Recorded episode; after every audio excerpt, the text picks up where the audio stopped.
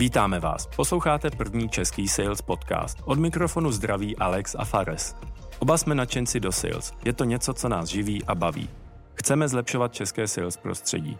A proto spolu budeme mluvit o tom, co funguje a nefunguje. O zkušenostech našich, ale i o zkušenostech našich hostů. Ondřej Synek, Sales Director s více než desetiletou mezinárodní zkušeností. V současnosti řídí Sales Stream ve společnosti Unicorn, která se zabývá vývojem softwaru pro bankovnictví, energetiku, elektromobilitu, vzdělávání a další. Předtím řídil sales ve firmě Brand Embassy a taky pracoval pro SAS. Kromě práce rád cestuje a vždy rád přijme pozvání na pivo. Ahoj Ondro. Čau kluci. Ahoj, ahoj. Jak se máš, Ondro? Výborně. Na začátku jsme říkali, že rád přijímáš pozvání na pivo. Jaký pivo máš rád?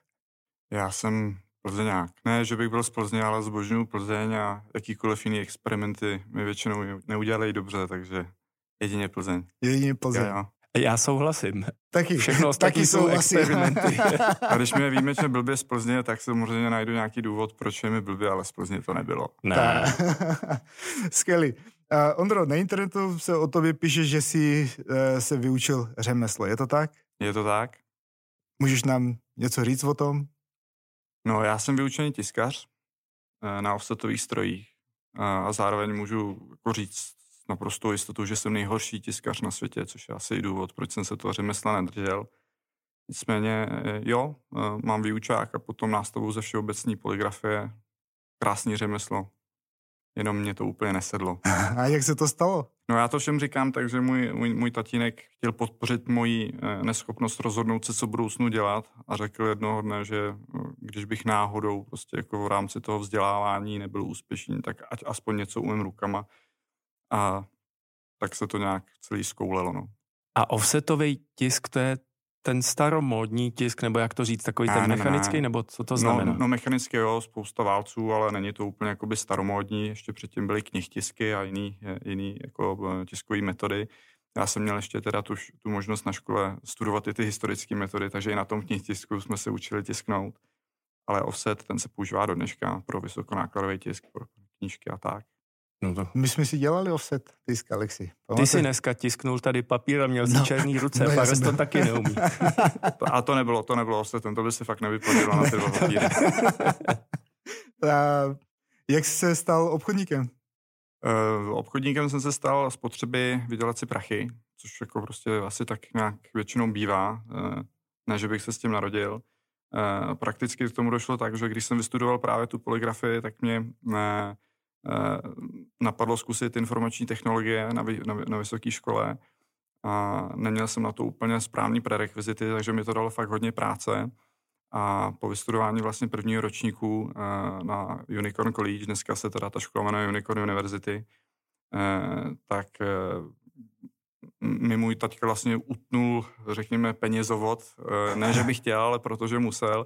Já jsem se ocitl v situaci, že eh, bylo potřeba eh, někde sehnat prachy na to školní. No. Takže jako v prvním kroce jsem prodal auto, to mi tehdy koupil táta, takže to nebyla žádná frajeřina. Eh, Jenže to nestačilo, tak jsem začal hledat práci a, a nachomítl jsem se u příležitosti přes jednoho kamaráda v marketingové agentuře, kde se jmenovali Sun Marketing, dneska Taste. Mhm. A na několik měsíců jsem tam skončil jako obchodník s PPCčkem a s výkonnostní reklamou. A to bylo vlastně jakoby takový ten první moment. A kdo tě tam naučil dělat ten obchod a prodávat marketingové služby?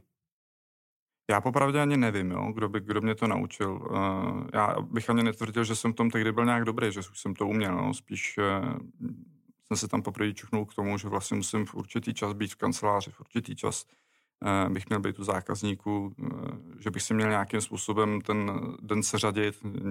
Jeden den byl call day, další den byly follow-upy, uh, potom meetingy u zákazníků. A tohle to všechno tehdy šlo od eh, CEO Sandry Gligičový, která v podstatě s námi obchodovala, chodila s náma po meetingsích, takže tam mi poskytla první coaching. Nicméně nebyl to úplně první kontakt s obchodem vlastně, jo. Když bych měl Mhm. jít ještě zpátky do historie, ale tam bych neřekl, že jsem jako byl obchodník, ale úplně první brigáda moje, která souvisela s obchodem, když nepočítám restaurace, bary, kde jsem dělal po celou školu, tak eh, bylo ještě na učňáku, kdy mi v jedno léto můj strýček dal příležitost vydělat si nějaký prachy tím, že budu prodávat infuzní pumpy. Mm-hmm. Normálně takový ty pumpy, co se používají v kapačkách, prostě v lidské medicíně. Akorát, že vlastně po dvou návštěvách nějaké nemocnice jsem zjistil, že na to nemám licenci, že to nemám co prodávat. tak jsme řešili, jako co s tím. Ono totiž, on měl, eh, on měl v rámci výprodu nějaký skladů SEV Lutoval, to byla firma, co tehdy s tím končila, tak na super cenu, no, že jsme třeba jako dvě pumpy měli za cenu, za cenu jedný. No, a mě tehdy napadlo, tak když nemůžu prodávat prostě jako lidským doktorům, tak půjdu do, do, na, za, za veterináře, no, protože oni to, oni to potřebují taky, že jo, no. Hmm. No a vlastně jsme udělali hrozný boom, že jsme za, za ty dva měsíce prodali asi 100 infuzních pump a jako viděl jsem první provizi jako obchodní a, a tam si myslím, že se to zlomilo, že jsem pochopil, že uh, se dají vydělat peníze v obchodě. A vzpomínáš si na tvůj první deal? Vzpomínám, no. To si vzpomínám, dokonce uh, já jsem je to musel i zaškolit. Jo. Teď si, si pamatuju, jak jsem nějaký, na nějaký veterině někdy na severu Čech eh, seděl uh, v ordinaci vedle nějakého vlčáka, který byl ještě naštěstí uspalený narkózou po operaci. to nechceš podělat. teď, jsem tam, teď jsem tam vytahoval tu pumpu a teď jsem tam teda vysvětloval, jako, že se jim tam nesmí dostat ta bublinka, jak se tam jako za, zavádí ta kanila a takovéhle věci bylo to zajímavé, protože jsem v podstatě jako šel bez, bez jakýchkoliv uh, znalostí nebo vědomostí o, o veterině nebo o medicíně mm. uh, prodávat uh, lékařům, potažmu teda spíš tím veterinářům a, a tam jsem se mimo jiné naučil jedno pravidlo, že je docela dobrý rozumět tomu, co prodávám. Tak, skvělý. S tím bych souhlasil. ano. A teď uh, už pět let, uh, nebo více než pět let děláš pro Unicorn. Můžeš nám říct víc jako o Unicornu? Co děláte? Jo, tak Unicorn je poměrně velká firma, je to dneska jako kolem 2,5 tisíc lidí, uh, rozdělených do několika desítek firm a já osobně mám zkušenosti pouze z Unicorn Systems, což je, uh, což je firma zabývající se dodávkou komplexních informačních systémů a souvisejících služeb uh, uh, v oblasti informačních a komunikačních technologií. Pracuje pro prakticky všechny segmenty, mm-hmm. protože za těch 30 let na trhu si prošla od bank pojišťoven až eh, dneska velice populárnímu e-commerce. Je hodně silná taky v těžkém průmyslu. Nicméně poslední roky se snaží eh, Unicorn uplatnit hodně na trhu softwarových produktů, nakolik do teďka to byly spíš služby. Produkty jsou to, čím se dneska vlastně zabývám já osobně. Skvělý. A jaký byly tam tvoje začátky? Protože byl jsi, z veterinu si začínal, prodej a tak dále. Tak jaký hmm. byly tvoje začátky v Unicornu? Já jsem se tam dostal hroznou náhodou díky právě té škole, kterou jsem jmenoval na začátku. Na té škole bylo super to, že nás, teď mluvím o vejšce, o Unicorn University, tam bylo super, že nás každý měsíc vyvezli někam za Prahu, zavřeli nás do nějakého hotelu na víkend, dali nám v pátek zadání v neděli jsme měli prezentovat výstupy projektu, takové jako i praktické workshopy to byly, no a v tu neděli ty výstupy desky hodnotila nějaká komise. No jednoho dne ta komise byla složena uh, mimo jiné z HR ředitelky Unicornu, který jsem se nějakým způsobem zalíbil. Do dneška nevím jakoby proč, ale, ale prostě mě oslovila Kačka Zahálková. S těmi se bych nechtěl pracovat v Unicornu v rámci uh, obchodu jako obchodní koncipient, což v podstatě byla taková, já bych řekl, asistentská role. No, že jsem měl pomáhat obchodníkům s takovou tou uh, mín zábavnou prací, uh, prací Hm, s přípravou na nabídek prezentací a podobně. No a tam jsem postupně začal. Super. A jak dlouho ty trvalo, aby se e, dopracoval na, ma, na manažerskou pozici? No tam hodně záleží na tom, co myslíš tu manažer, manažerskou pozicí, protože e, jako na vizice jsem to měl relativně brzo. V okamžiku, kdy jsem prodal svého velkého, eh, prvního velkého zákazníka sám, to znamená, že jsem si to odkroutil od začátku až do podpisu, tak eh, ze mě udělali uh, obchodníka, což pojetí Unicornu tehdy byl account manager. Mm-hmm. Přestože jsem dělal klasický business development, tak tohle to bylo na vizice. Takže to netrvalo zase tak dlouho, to byly třeba dva roky, ale, ale lidi jsem poprvé řídil v roce 2015, to znamená třeba po šesti letech. A teď z toho, jako dali ti tu příležitost uh, obchodního uh, referenta, nebo jak byla to? Koncipienta. Koncipient, koncipient. obchodní koncipient. To je jak koncipient v advokát. To je zajímavý. Obchodní koncipient pomáhal mm-hmm. si obchodňákům a pak za dva roky si poprvé prodal svůj první díl a stal se account manažerem. Jak, tě, jak jsi se učil ten prodej v rámci toho unicornu během těch dvou let? Jo. No tak ze začátku to bylo hodně o tom uh, dostat se do těch procesů, protože Unicon je velká firma, možná ne za stolik ve srovnání s nějakými jinými korporacemi, na který jako jsme dneska už zvyklí, ale ne, už tehdy byla velice jako rigidně procesně založená a celý obchodní proces tam byl perfektně popsaný. To znamená třeba prvních šest měsíců jsem vůbec dostával tohle pod kůži, abych se zorientoval v tom, co mám dělat, co mám používat, kam mám šáhnout, když potřebuji nějaký materiál, nějaké informace.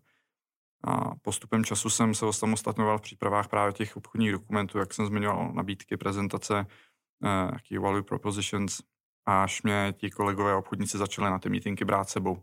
Dokonce si pamatuju na svůj první meeting, jako, na který mě vzal seniorní obchodník a udělal mi to, že si tam sednu jako ve škole do lavice neřekl ani slovo a nechal mě prostě jako, ať, ať teda začnu, ať ten meeting odmoderu, akorát, že mi o tom neřekl dopředu, takže já byl absolutně nepřipravený, já jsem tam jako posluchač a nakonec to dopadlo jako takhle.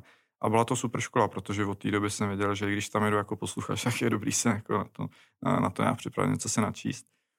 No a čím, čím dál tím víc jsem chodil na ty meetingy, zapojovali mě v okamžiku, kdy jsem vlastně prezentoval prezentace a nabídky, které jsem si sám připravil, tak už asi nebyl důvod, aby tam chodili se mnou takže jsem ty menší, menší příležitosti odbavoval sám a asi tak, no. To je hrozně promyšlený, se mi zdá, protože jestli to správně chápu, tak první šest měsíců si se učil připravovat se správně na ty schůzky a postupně, když viděli ty tvoji seniorní kolegové, že zkušenější, že tohle to umíš, tak tě vzali na ty eh, schůzky. To je, to je bomba. Já si nemyslím, že to měl nějak promyšlený dopředu. Podle mě to ne? bylo jako takový organický, že prostě, že, že, viděli, kdy, kdy to dává smysl, kdy jim to dávalo smysl, že jim to mohlo ušetřit nějaký čas nebo jim pomoct. Ale celou, celou dobu jsem měl kolem sebe jako super lidi. Jo. Tam byli prostě lidi, kteří v Unicornu pracují dodnes uh, a uh, jsou velice úspěšní právě proto, protože uh, uvažují tím správným směrem. Chtějí prostě trénovat noví lidi, když vidí nějaký talent, tak jim, tak jim důvěřují, hodí to ne, jako na toho člověka ale zase nenechají ho v tom úplně jako se plácat o samotě, takže jo, možná to působí jako promyšleně, ale zrovna tohle to si myslím, že bylo fakt jako spíš přirozený, no. A kde se nacházíš dneska jako sales director? Jaká je tvoje role?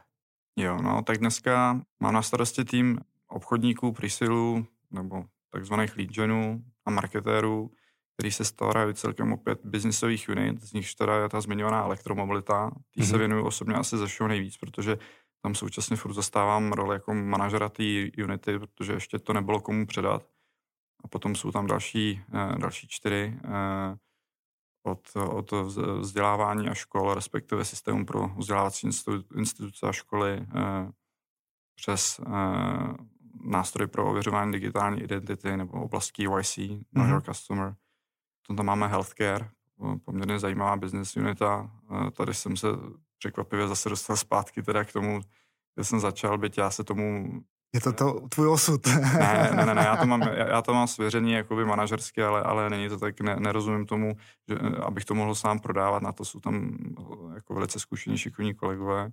A, a tyhle ty unity jsou právě jako uspořádány v něčem, čemu říkáme produkční stream a ten má v podstatě ještě s jedním kolegou na starosti, kdy já se věnuji obchodu marketingu, kde tam mám zhruba 25 lidí a kolega se věnuje právě realizaci provozu. A jako sales director eh, prodáváš taky aktivně nebo? Prodávám, ale čím dál tím méně, protože té manažerské práce, jestli tak můžu nazvat, je čím dál tím víc mm-hmm. a na ten, na ten sales už mi nezbývá tolik času, kolik bych eh, chtěl, ale samozřejmě eh, kolegové obchodníci mě zapojí eh, do nějakých jednání, kde to vyžaduje, ať už ta protistrana, nebo čistě, aby jsme srovnali šajby, jak se říká. Mm-hmm. A čas od času se snažím přinést něco, něco vlastního. A jakou máš filozofii toho vedení těch tvých 25 lidí? Jo, tak to vůbec nevím. Jo. To, to je otázka, na kterou neumím odpovědět, uh, protože si myslím, že se uh, furt jako učím být manažer a budu se ještě tak 20 let učit. Okay. Ale, ale co se týče té tý filozofie, tak... Uh, Jak k ním přistupuješ třeba, to je jednodušší, neformálně. No, neformálně?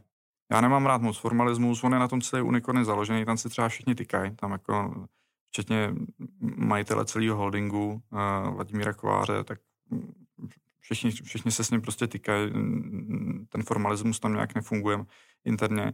V důsledku toho se občas stane, že člověk řekne čau někomu na chodbě a pak zjistí, že to byl prostě zástupce, jako tamhle, tamhle zákazníka z Česu nebo něco takového, tak to se ho to občas stane, ale ve výsledku je to fajn a já to uplatňuji v tom týmu taky a uh, snažím se být prostě jako rád bych řekl fair, no. Uh, to znamená, uh, když se něco povede, tak, tak bych to rád vyzdvihoval nad tím, když se něco nepovede, ale samozřejmě umím i kritizovat. A teď zrovna pracuji sám na sobě v rámci nějaký hmm. rozvoje, abych méně kritizoval, abych spíš hledal na všem to pozitivní. A ono to výsledku jako funguje líp. No. A jaké dovednosti si myslíš, jako, že by měl mít manažer? Tak pokud je o obchodní manažery, tak jako já si myslím, že ten manažer by měl umět to, co chce po těch svých lidech. To znamená, měl by umět prodávat. Nedokážu si představit, že by mě buzoroval někdo, kdo, kdo jako o tom nic neví. To si myslím, že je naprosto, naprostý základ. A potom uh, manažer musí mít čas na svý lidi. Nevím, jestli je to dovednost, ale musí si umět prostě uspořádat čas tak, aby měl čas na svý lidi. Já se snažím všechny uh, potkávat na, na one to one každý týden. Nevychází mi to ze všema 25, protože tam máme ještě nějaký linie. To znamená, že mezi mnou a třeba těmi lead geny, tak jsou ještě manažeři business unit, takže vídám se častěji s těma business unitama, než, než s těma, než s těma lead genama ale podle mě je hrozně důležité s nimi mluvit a neřešit to dneska jako v covidové době jenom na Skypeu nebo přes nějaký nástroje uh, jiný komunikační, to prostě za mě to nefunguje. Teď samozřejmě, uh, jak se všechno přesunulo do, do digitálu, do onlineu, ta desocializace je strašně znát, je to, je to, je to složitější, než když dřív s těmi lidmi vycházet, vyznat se v tom, jak si cítí. Jo. Myslím si, že manažer by měl vědět, co ty lidi potřebují k tomu, aby byl v té práci spokojený a a já musím říct, že s tím naprosto souhlasím. A kdyby mi bylo 25 a začínal bych jako po škole kariéru, tak bych chtěl pracovat v tvém týmu, eh, protože moc často jsem na takovýhle přístup uh, nenarazil, kde ty se orientuješ na to, co musím udělat pro to a jak si udělám čas na ty lidi, aby moje lidi byli úspěšní. A to, co tady na mě hrozně silně teda působí, je, že ty si to taky dostal od svých kolegů seniornějších a to mi přijde teda jako úplně, úplně skvělý. Otázka je, co by vám na to řekli jako moje kluci a holky, jestli to tak fakt jako je, eh, to, co říkám, ale minimálně jako můžu odpřisáhnout, že je to mojí snahou. Teda no. I tahle odpověď se mi hrozně líbí. Jako humility si myslím, jak se řekne český humility? Lidskost. Lidskost. Lidskost, lidskost. A pokora. Pokora. pokora pokora ke svým lidem sám k sobě a jít takhle příkladem si myslím je pecka. A tak jako jsme se bavili, zmínil si eh, jedno slovičko buzerovat, buzerace. buzerace. jak, jak Včera vnímáš, bylo pozdě. Jak vnímáš dnes, jako ta, třeba jako říkáš, eh, říkal si taky, že více jako posunul tady ten online digitalizace, jo, lidi pracují z domova. Jak to vnímáš ty jako manažer? Jestli se zvedla jako víc tady ta buzerace v úvozovkách, když řeknu, anebo jestli ty manažery, eh, jak si, nějaké tvoje zkušenosti, jestli to buzerovali tvoje manažery a tak. Já bych neřekl, že mě někdo buzoroval, my jsme prostě zavedli spoustu, spoustu nových procesů souvisejících s tím, aby jsme zpřehlednili to, co se v té firmě děje v době, kdy jsou všichni doma. Jo, zavezli jsme prostě denní reporting, který předtím byl vždycky pouze na týdenní bázi, a to samozřejmě spoustu lidí jako buzeraci považovalo, protože každý den si k tomu museli sednout a ty výsledky prostě nějak sepsat, odprezentovat si je. Ale ve výsledku to bylo docela fajn, protože my už jsme to zase ukončili. Teď vlastně po ukončení jako toho tvrdého lockdownu, tak jsme se trošku vrátili do původního stavu. Reportujeme zase na týdenní báze. Já zjišťuju, že eh, často opravdu musím proaktivně hm, těm lidem volat a ptát se, co se děje protože ten, eh, ten jako týdenní, my tomu říkáme status assessment každý pátek, eh, ne vždycky stačí k tomu, abych si byl jistý s tím, že mám přehled, co se mi v té firmě nebo v té jednotce eh, aktuálně odehrává. Takže jo, možná to bylo považováno za vyšší stupeň buzerace, ale nikdy to nebyla buzerace, alespoň ne tedy u nás, myslím, taková, která by nedávala vůbec žádný smysl. A když ty říkáš, že si děláš jako obchodní ředitel přehled v těch business units, na co spolíháš? Určitě máš hodně dashboardů a dat a pak se bavíš s těma lidma, jaký je tam poměr, co, co pro tebe jakoby ti dává pak tu informaci, na co se máš zaměřit, kde můžeš těm obchodním výsledkům pomoct. No, možná budeš překvapený, ale já nejsem úplně jako, já mám hrozně rád data driven sales, a ne ale ne v tom slova smyslu, že bych tam měl prostě jako nějaký tablo nebo prostě nějaký jako BI, ze kterého by na mě prostě jako koukaly reporty, na základě kterých bych řídil ty lidi. Eh, samozřejmě jako BI máme, ale spíš se to týká takový té finanční výkonnosti cashflow a, a, a finančního řízení firmy. Já se spíš zakládám na, na aktivitách těch obchodníků. Jo. Není to z mý hlavy, prostě jako od jak živa jsme v té firmě byli poměrně striktně eh, pod tlakem, co se týče třeba počtu schůzek, počtu předložených nabídek, počtu prezentací a tak dále.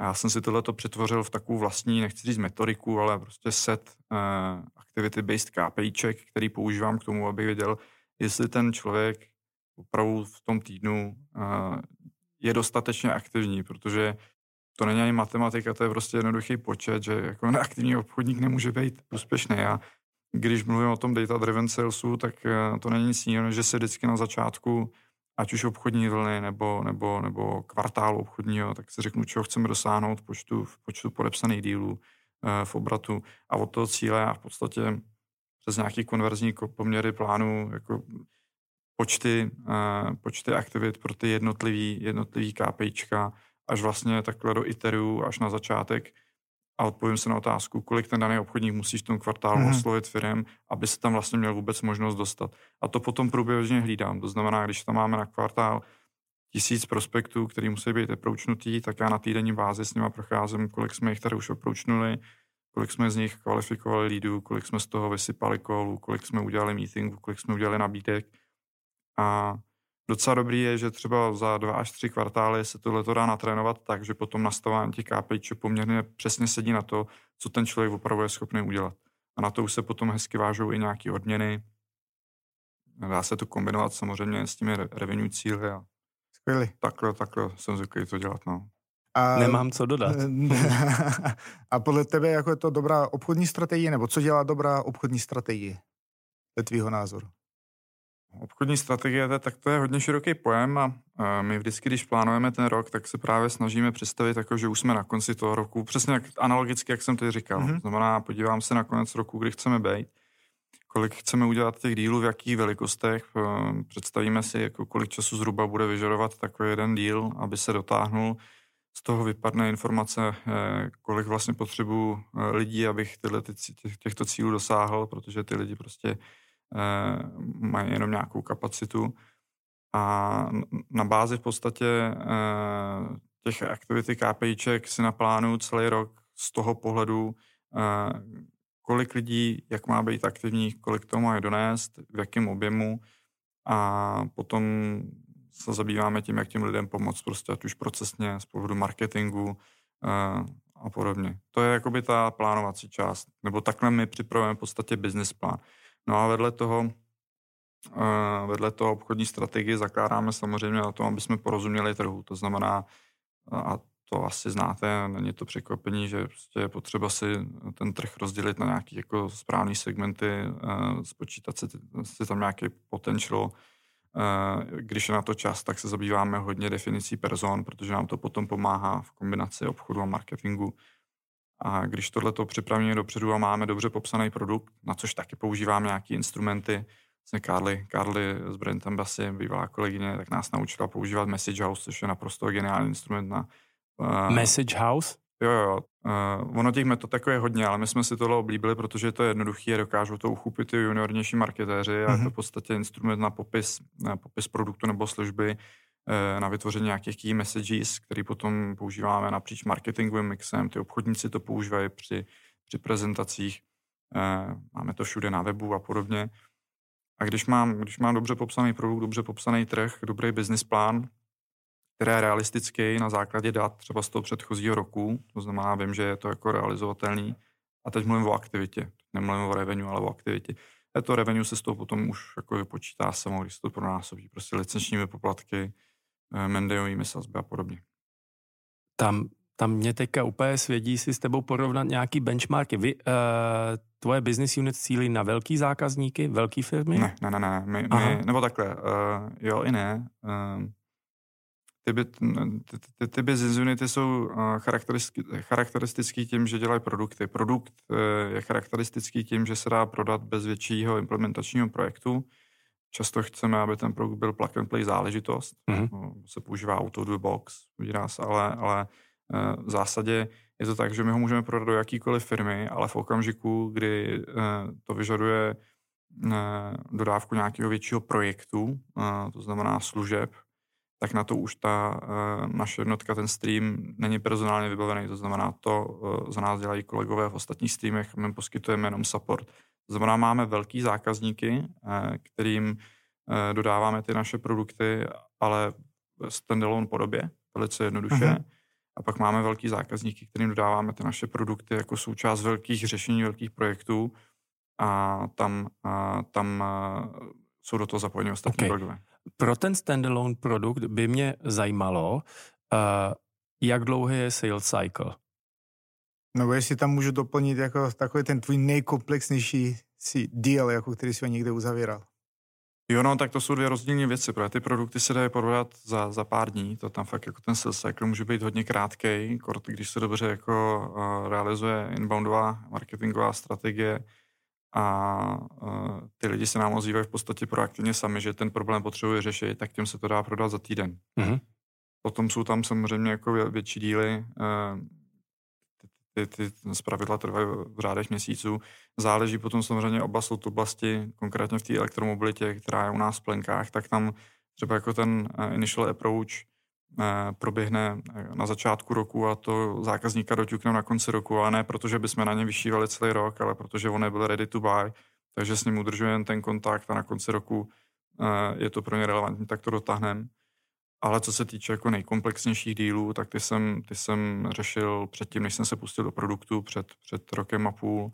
To byly skutečně delivery velkých projektů, typicky pro energetické firmy, pro banky, a tam, tam bych ani neřekl, že jsem to jakoby dotáhl jo. To bylo vždycky prostě o 10-15 členem týmu, který třeba rok a půl pracoval, lítal za těmi zákazníkama, měli jsme, já jsem se hodně staral o zahraniční zákazníky a tam byl vlastně projekt jenom ten, ten, ten sales cycle, takže říkám, jako rok a půl bez problémů a, a těch projektů bylo několik takhle dlouhých. Hmm. Díky. A, a druhou věc, co jsem se chtěl zeptat, když já nastoupím nebo Fares jako junior, a u tebe co je podle mm, tvých dat uh, délka v měsícu, než začneme být plně produktivní? Ramp up time.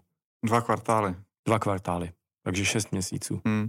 Já, já, první kvartál, tak to je vysloveně takový to jako očuchávání procesu, uh, různá školení, vlastně je to součást ještě onboardingu, my tomu říkáme nějaká adaptace toho člověka. Na vaši kulturu. Do, do přes prostředí té firmy, ne každý to jako třeba zmákne. Jo. No, už se taky stalo, že ty lidi to třeba vzdali v rámci, od toho je taky zkušební doba mimochodem. Hmm.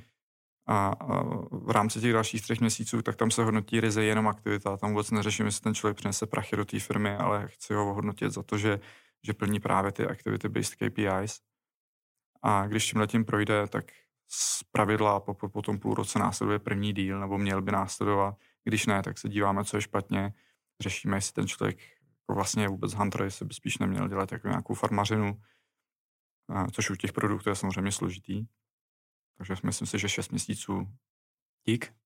Díky. Ondro, a protože máš i zkušenosti v práci jako v startupech, eh, dle tvýho názoru, eh, jaký výzvy řeší větší firmy a jaký výzvy řeší startupy? Jo, no to je, je fakt, že já to můžu docela dobře porovnat a myslím si, že když bych začal tou velkou firmu, ve které jsem teď, tak eh, tam tou největší výzvou si myslím, že je efektivita. To znamená udělat správný, uh, správný poměr mezi uh, takovou tou byrokracií, procesy, administrativou, která je naprosto nezbytná k tomu, aby ta firma prostě dokázala plánovat, řídit sama sebe, růst a obchodem jako takovým. Asi pamatuju, jednou jsem byl na pohodu Microsoftu, už je to strašně dávno a tam je ten člověk, co mě pohodoval, řekl, ať si opravdu dobře rozmyslím, jestli k ním chci, protože vypadám jako člověk, co chce strávit čas hlavně u zákazníků, ale že jako se mám připravit na to, že abych mohl jeden den strávit u zákazníka, tak musím tři dny běhat po firmě a obstarávat si pro to prostě jako uh, různý podklady, povolení a bůh ví, co ještě. Jo. Takže tady si myslím, že v tomhle tom uh, to je velká výzva velkých korporací, aby ty obchodníci byly efektivní, aby mohly být občas nějak jako trošku agilnější. No a proti tomu startup, tak to je prostě opak. No. Tam zase ty procesy chybí, to znamená v tom bordel a e, teď mě oslovuje spousta jako startupů nebo menších firm, které potřebují pomoc s obchodem, protože se dostali do určité velikosti, do určitého počtu zákazníků, narazili třeba spoustu peněz, můžou si dovolit vybudovat sales from scratch, ale nevědí úplně jak, protože nebyli zvyklí na to tomu dát nějaký jako patřičný proces. Takže tam je to o tom ty procesy vytvořit, nastavit a, a donutit ty lidi, nebo ne donutit, ale motivovat ty lidi, aby chtěli být v souladu. Díky moc, Ondro.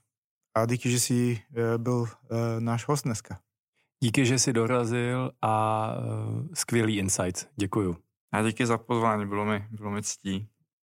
Děkujeme všem posluchačům a Ondra tady říkal jednu důležitou věc na základě každého dílu je ten initial approach, čili oslovit někoho a dostat ho do té konverzace a koukněte se na saleshero.cz, tam je takový kurz Email Hero a to pomůže s tím approachem si domluvit schůzku s někým, s kým chcete mluvit.